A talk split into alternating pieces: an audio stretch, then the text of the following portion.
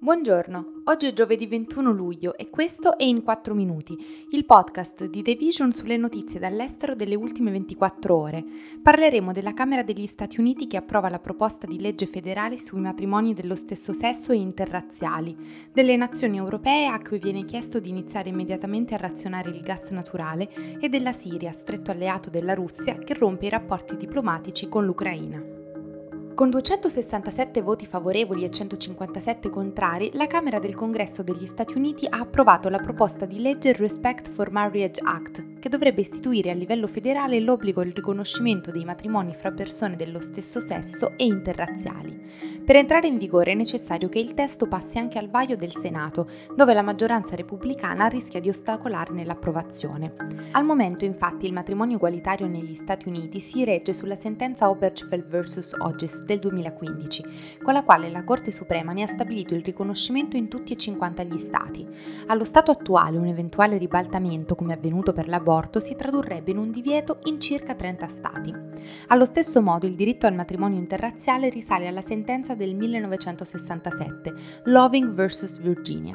Il Respect for Marriage Act sostituirebbe così il vecchio Defense of Marriage Act del 1996, che definisce il matrimonio come un'istituzione possibile unicamente tra uomo e donna.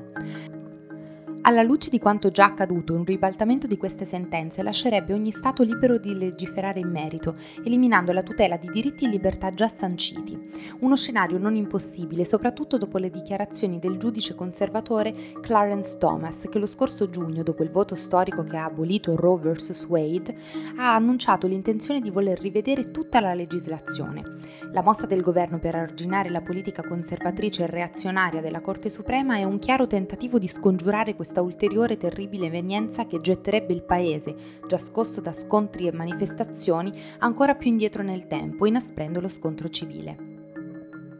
Per evitare carenze energetiche che bloccherebbero la crescita economica e lascerebbero le famiglie al freddo durante il prossimo inverno, i paesi europei dovrebbero iniziare immediatamente a razionare l'uso del gas naturale, secondo la Commissione europea, e ridurne l'uso del 15% fino alla prossima primavera.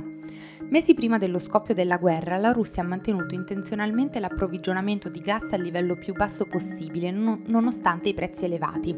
La Russia ci sta ricattando, sta usando l'energia come arma, ha detto mercoledì la Presidente della Commissione Ursula von der Leyen annunciando un piano di emergenza che si concentra soprattutto sul consumo di energia da parte delle società elettriche e dell'industria, dato che le famiglie rappresentano solo il 37% della domanda totale di gas, i commissari europei hanno anche chiesto agli Stati membri di conferire a Bruxelles poteri speciali per imporre razionamenti energetici obbligatori nel caso in cui la Russia tagliasse la linea del gas europeo.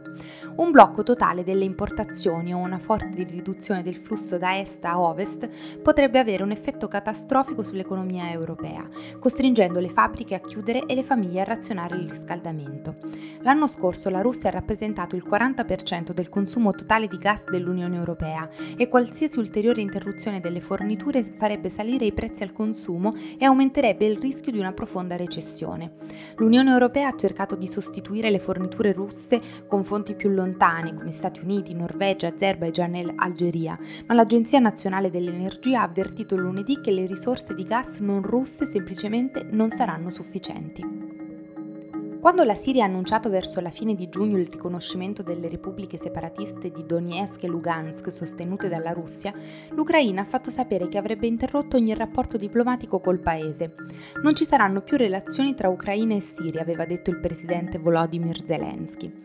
Così, in risposta alla mossa di Kiev, la Repubblica Araba Siriana ha deciso di interrompere le relazioni diplomatiche con l'Ucraina, in conformità con il principio di reciprocità in risposta alla decisione del governo ucraino, ha comunicato un funzionario del Ministero degli Esteri siriano.